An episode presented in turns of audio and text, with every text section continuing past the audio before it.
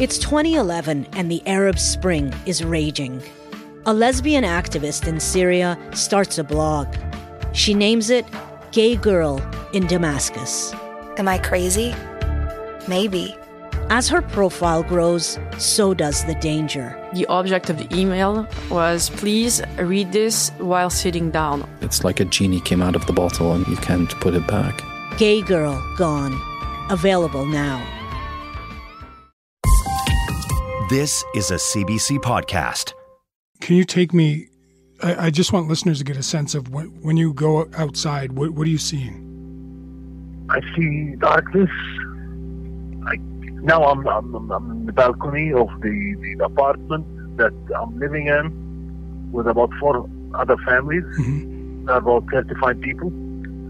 I can see, uh, I tell you that this full darkness with just the jet fighters over, the F-16 jet fighters. I can see, I can listen. You can hear them right now?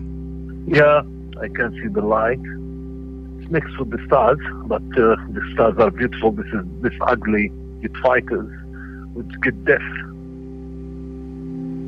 Hi, I'm Damon Fairless. And that's what Amjad Shawa told me as he looked out from Deir al Balah, a city in the center of the Gaza Strip. He saw a sky full of beautiful stars and Israeli fighter jets. Ugly, he told me, because they bring death. Just about three, four buildings from here, there was uh, about four homes which was completely destroyed by airstrike. About 30 people, and all of them from Gaza, were killed. I could see the bodies in there. Oh, I'm sorry.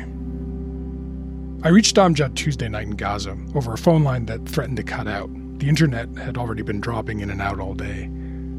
Amjad's the coordinator with the Palestinian NGO Network, an umbrella group of aid and rights organizations in the Palestinian territories.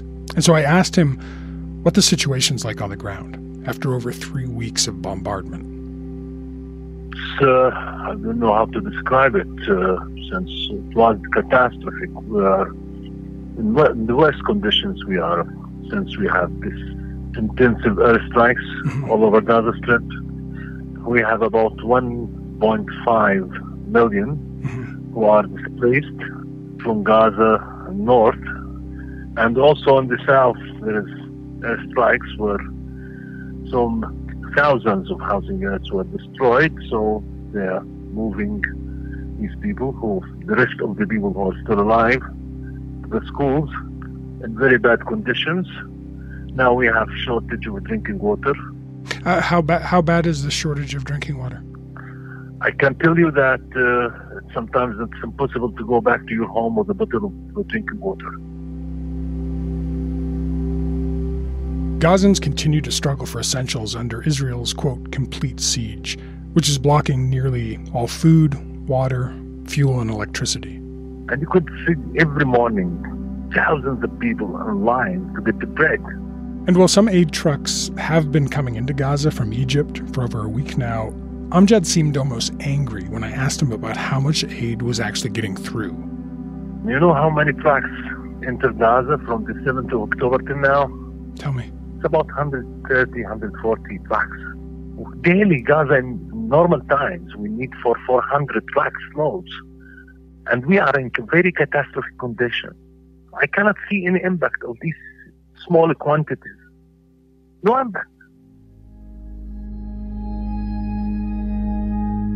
It's also been almost three weeks since Israel ordered a complete evacuation of northern Gaza, and the country's escalated airstrikes ever since. Amjad mentioned his horror over a strike on the Jabalia refugee camp on Tuesday, which the Gazan health ministry said killed 50 people and injured 150 others. Israel said it had targeted and killed a senior Hamas leader and claimed the group had an underground base below the neighborhood. City, a witness described that it, quote, felt like the end of the world, and that seven to eight holes, craters in the ground, were, were filled with uh, dead people, body parts, quote, all over the place. CNN On Wednesday, Israel hit the camp with another bombing. Amjad told me how the effects of all this devastation are piling up. Our neighbor, her cousin, he was a cancer patient. And you know that medical treatments uh, in the hospitals were very busy. And the injured people, we have you know, about 20,000 people were injured, and all the intensive care units are occupied by the injured. We, we couldn't be evacuated to any place, so he was he died at his home. So he died in silence, and there is uh, no place to have a grave for him. So he died in silence, and there's no place to have a grave for him.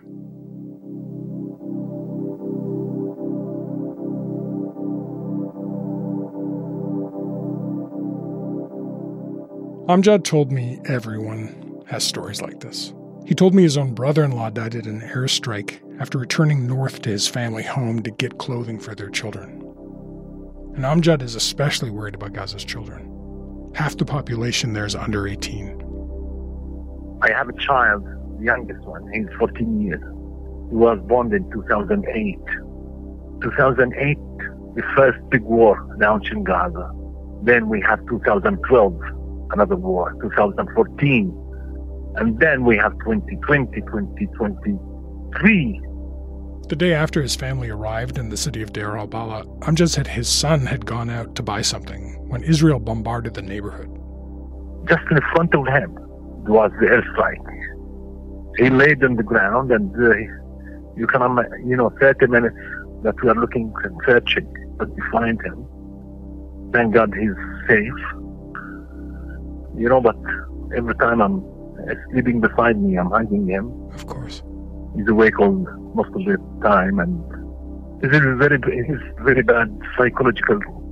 But I, you know, I'm trying to give him some support, but it's uh, it will affect him for a long time, for sure.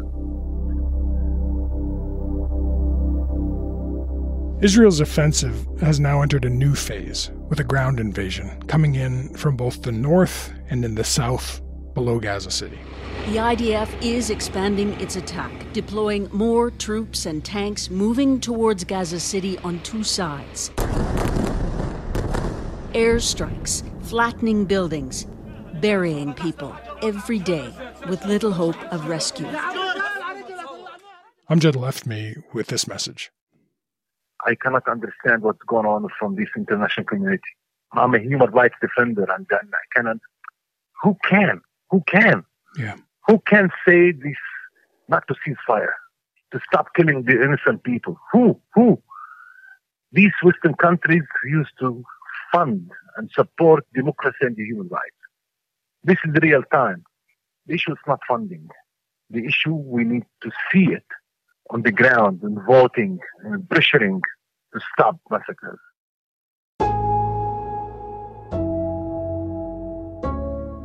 I want to take a deeper look at some of the concerns Amjad raised about life in Gaza, the desperate lack of water and food, and some of the factors behind that. So I'm joined now by Alia Zaki in Jerusalem. She's the spokesperson for the Palestine office of the World Food Program. The WFP has been distributing emergency food items to Gazans and has trucks full of supplies waiting to enter from Egypt.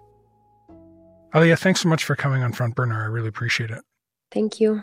So we recently spoke with Amjad Shawa with the Palestinian NGO Network, and he's currently in the city of Deir al Balah, which is in the middle of Gaza.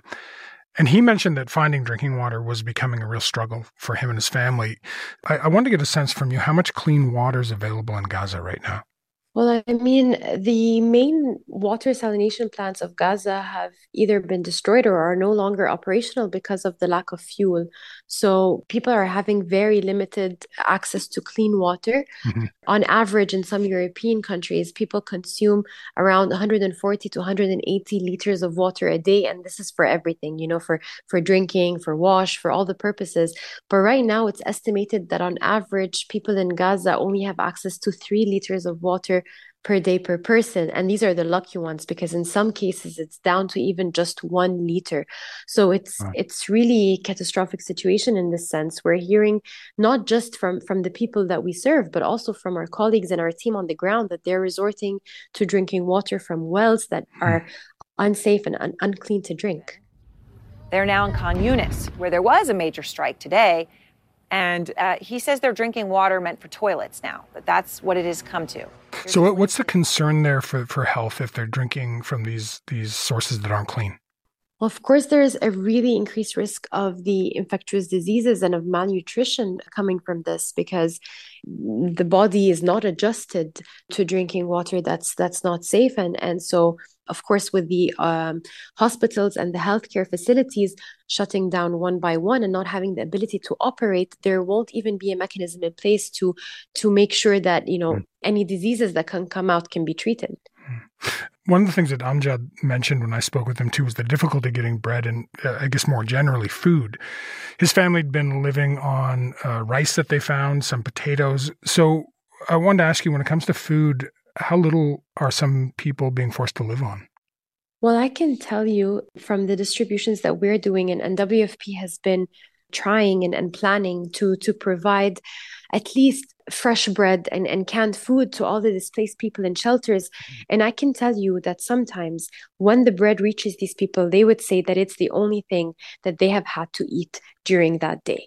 Mm. And you know, we we were doing our monitoring and uh, trying to understand the accessibility of the markets and and all of this. And every day we're warning that whatever food stocks were available in Gaza, which were already, you know, not enough, uh, because of course there was, a, I think, more than 500 commercial and, and aid trucks coming into Gaza every day to meet the needs of the people. Mm. And for the longest time, it was cut off. So even this pre existing stock was running out. But even this pre existing stock was not available for shops for the regular people. They can't move from where they are mm. to go to where the food is. And so this was a major issue, primarily with, for the markets that are functioning. And then we started seeing at the shop level. So there are shops that are still operating, mm-hmm. but they're running out of the basic food commodities. So things like sunflower oil or wheat flour or pasta or things that are just basic commodities for people to just basically have a meal they're running out and they could be completely gone within within a, a, few days. And if we look at the people in shelters it's even harder for them because they don't even have the resources to prepare the food. There's no water there's no electricity there's no cooking gas for them. They're fully just relying on ready to eat canned food or bread when it becomes available. And even that bread is the ability of it to become available is decreasing day by day. Initially when we started the, the operation we were working with around 23 bakeries hmm. to deliver fresh bread to more than 200,000 people in shelters every day. Today only one of the bakeries we're working with is able to operate. And we were only able to reach around 20,000 people and is that just because of the lack of commodities and, I guess the general infrastructure? Well, majority of bakeries have run out of fuel to be able to operate their machinery and to be able to actually produce the bread, which is one of the biggest challenges that we're having in in running this operation or in, in trying to ensure that that people are still getting this aid. Because without fuel, the machines aren't running.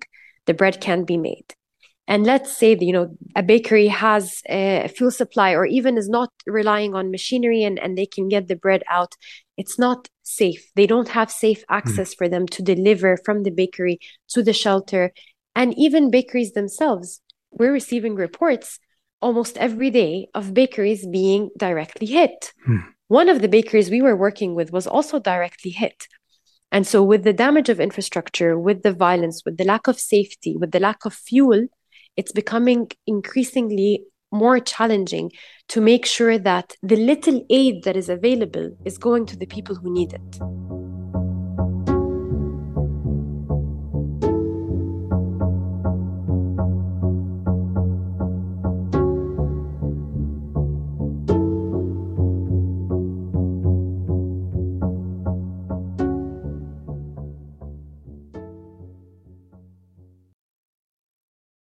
Hi, I'm Willa Paskin, the host of Decoder Ring, Slate's podcast about cracking cultural mysteries.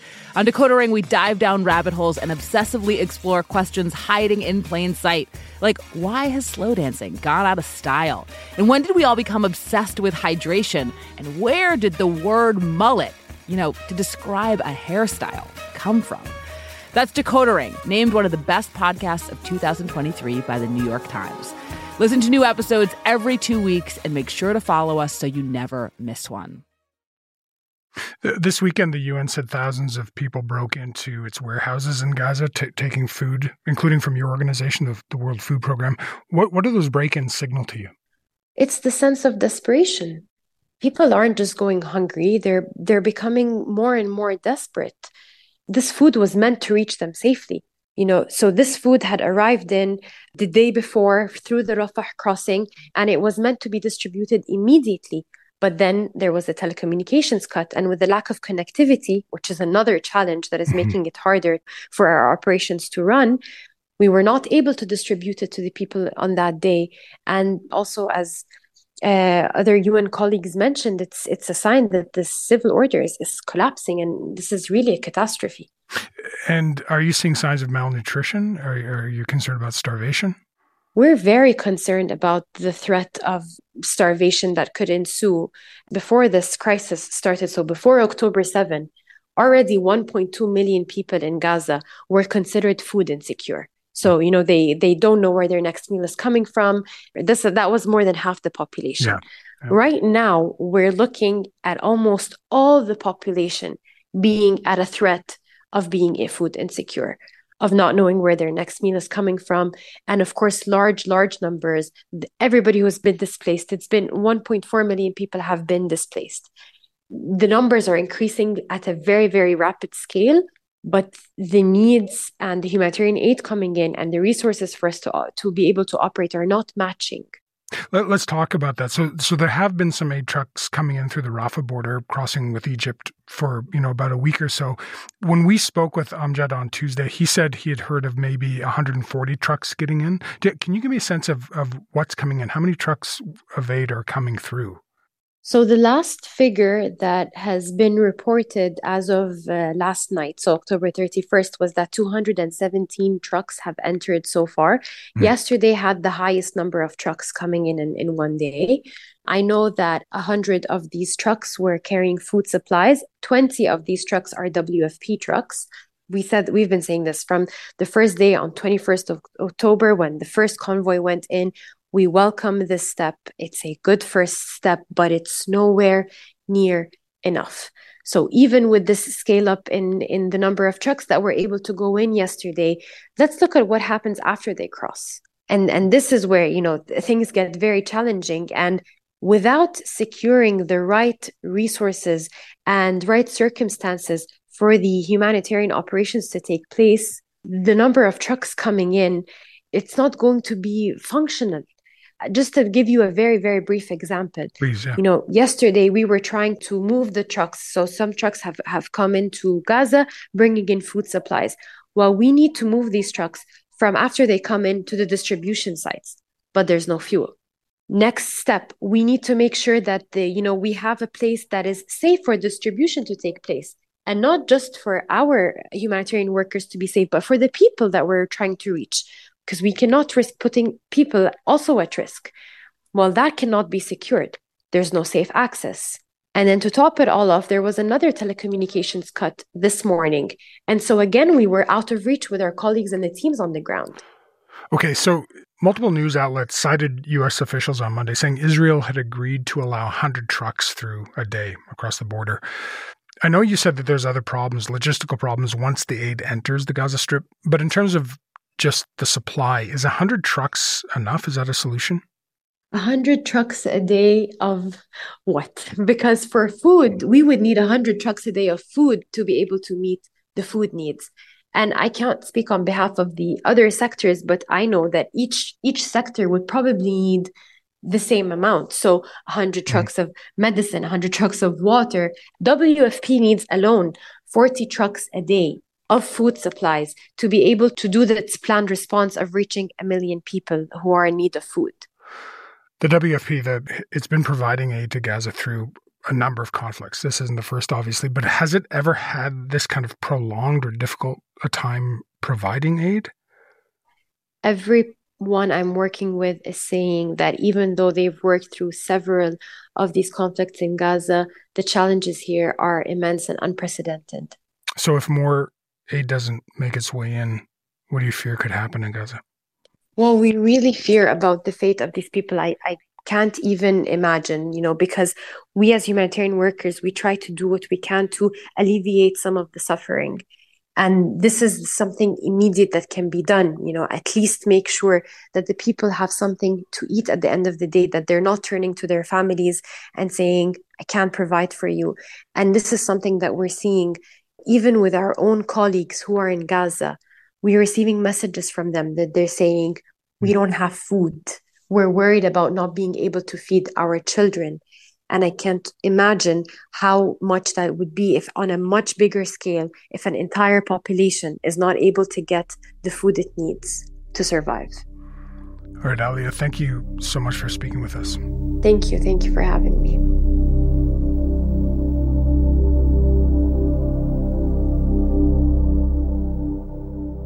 At the beginning of the show, Amjad also mentioned how many thousands of injuries have overwhelmed Gaza's hospitals at a time when a lack of fuel and supplies is limiting patient care. So, I want to bring you one last update today about what the doctors inside these hospitals are saying about the conditions. Dr. Omar Abdel-Mannan is a pediatric neurologist who's worked extensively in Gaza for more than a decade, and he's the founder of Gaza Medic Voices, which collects the first-hand accounts of healthcare workers there. We reached him in London. Hi, Dr. Abdel-Mannan. Thanks so much for coming on Front Burner. Uh, thank you for having me.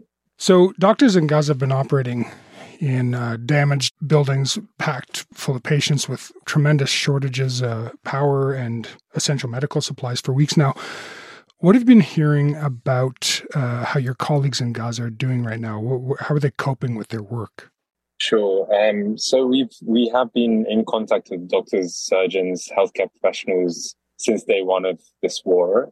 We have to think about the context as well. So this is a healthcare system that was already on its knees as a result of 17 years of blockade and siege from air, land, and sea, compounded now by an escalation which has essentially pushed this healthcare system into collapse. What we know, and this is from you know speaking to the doctors on the ground, is that many of the hospitals, at least a third of the hospitals when I last spoke to them, have essentially gone out of service. These are hospitals that are no longer able to accept patients, to look after patients. And that's as a result directly from the lack of fuel and electricity cuts as a result of generators running out of fuel, essentially. The basic supplies, medications, antibiotics, basic things that you need to run a healthcare facility, let alone a large tertiary care hospital, are basically completely diminished. They're completely finished. So these guys are working day and night shifts uh, with very little break under extremely stressful conditions. Mm. They are struggling to look after their patients. Mm. And on top of that, many of them have had fam- family members killed uh, whilst being on duty. So they would find their loved ones coming in as corpses into the hospital that they are working in. So this is a really oh horrific goodness. situation that they're struggling in. A couple weeks ago, we spoke with an MSF doctor in Gaza, uh, Mohammed Abu Mughaisib, and he told us back then the health system was on the brink of collapse. At that point, primarily because fuel was running out for generators. And it sounds like, from what you're saying, we're kind of there now. I, I guess I'm curious specifically what, what, kind of things in the hospitals are simply no, no longer functioning. Uh, so, in terms of running out of fuel, so the last message I had, there was today, I'm sure you know, there's been a communication blackout again in Gaza. I think it's yeah. been a bit more intermittent than before because I have had a couple of voice notes come through. But the last proper message I had from a colleague yesterday evening was from Al Shifa Hospital, the largest trauma center in the north of Gaza. And they basically, their colleague said to me, you know, we are hours away from our generator shutting down. And what that actually practically means is no electricity for a lot of the life-saving equipment which patients rely on. So if you think of a, you know, neonatal unit or an intensive care unit or a pediatric intensive care unit, these are run by essentially ventilators or breathing machines to keep the patients alive these patients, if the electricity runs out and you can't automatically ventilate them, then you have to manually do that. And there's only a limited number of staff that can actually physically do that. So what that actually means is the potential death of a number of patients, a large number of patients as a result of being unable to sustain them on life-saving equipment. Now, unfortunately, I haven't been able to contact these doctors to find out what has actually happened as a result of this, but I can only be imagining that is pretty horrific situation. It also means things like uh, dialysis machines, which are used for uh, patients with kidney failure. They rely on this again to keep them alive. If that's not working, you know, even fluid pumps to give uh, saline to dehydrated patients. Um, antibiotic machines. All of these uh, equipment rely on electricity. Uh, and the lack of fuel coming in from Egypt, from uh, as a result of the Israeli sort of decision not to bring in fuel, is you know compounding this problem and making uh, the situation untenable really for the patients and the doctors and staff on the ground.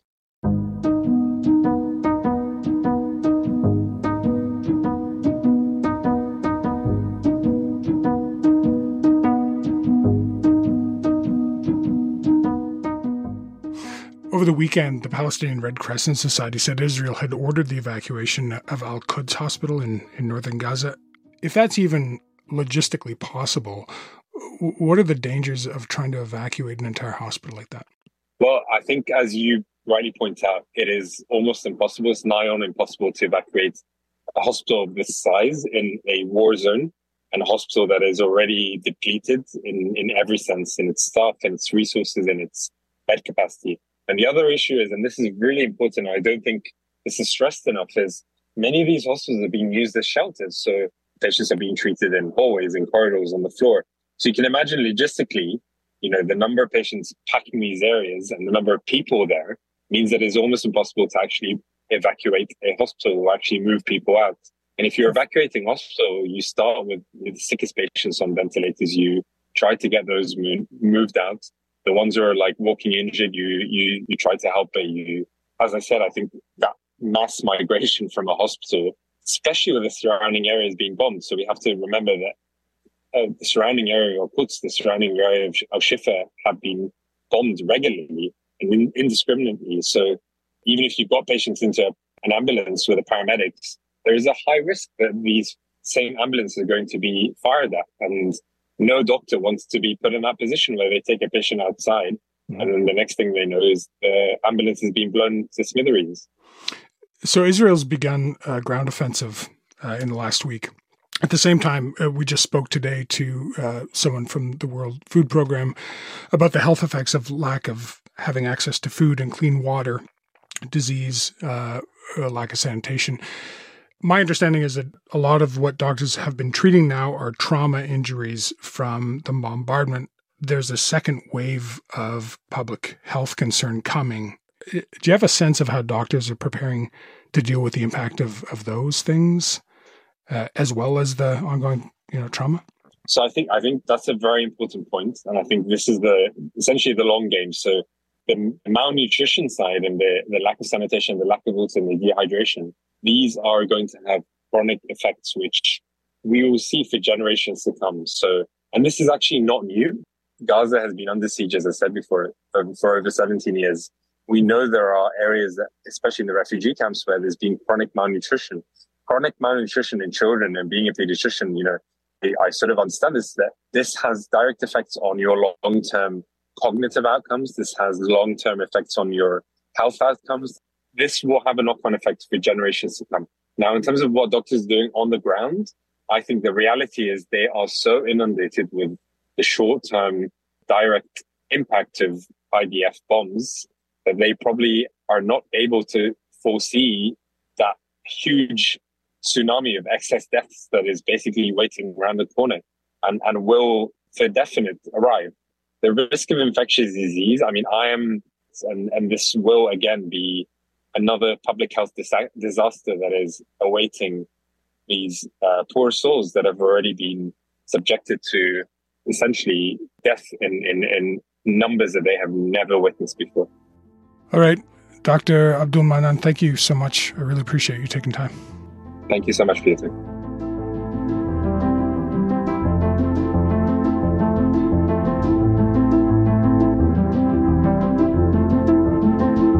That's it for today. We'll keep bringing you updates on the situation in Gaza as the ground offensive continues. I'm Damon Fairless. Thanks for listening to Front Burner. I'll talk to you tomorrow.